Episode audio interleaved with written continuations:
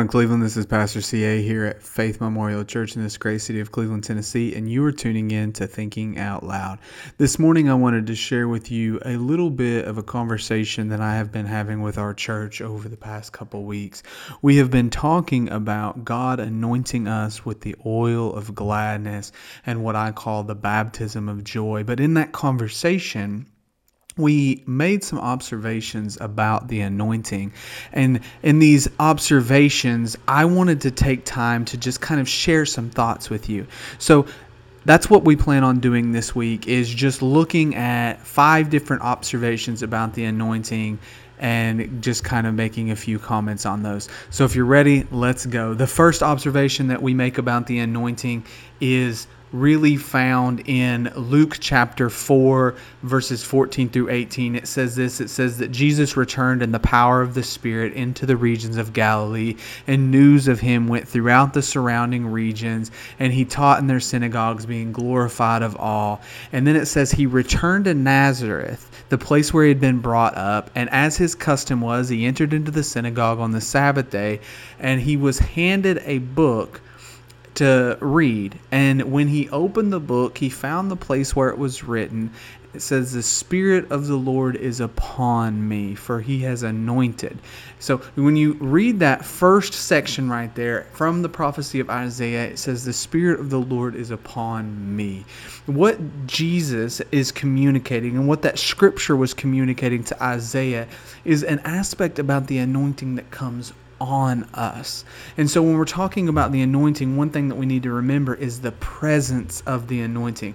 That the anointing isn't just an abstract ideal, it's not some purely metaphysical thing that we don't get to tangibly experience. Now, when you talk about anointing, there are different ideas that people may get in their head if you're from a non Christian background and you hear the word anointing or the idea of anointing, you may think of someone being anointed for a purpose, as in being commanded or commissioned or appointed to a particular position or job or mission. You know, they were anointed as the overseer of that region or they were anointed as you know, the governor of the state of Pennsylvania or whatever. You may think of anointing in this abstract ideal, and that doesn't require any level of tangible intimacy. It, can be something that's done through an email or a phone call or a conversation across the room. But that's how some people think about the idea of anointing. And if you're from a Christian background or, you know, from a church background, you may hear the idea of anointing and think about, you know, this Old Testament concept of, you know, a horn being broken and the oil being poured out on someone. Think about Psalm 133, you know, behold how good and pleasant it is for brethren to dwell together in unity. It's like the precious oil that's poured out upon the head. And you may think about anointing in that category. But there's an aspect of the anointing found in the root word of the Hebrew, and it, it carries this connotation of a smearing of being smeared. I don't know. I just like that word. That's why I keep saying it over and over again. This idea of being smeared with the anointing. And the thing that baffles me, the thing that just blows my mind, is you can anoint someone for a purpose and not be involved and not be intimate and not be imminent and not be personal. You can even pour something on someone and it not be intimate or imminent or personal. And you could pour something out and not get any on you.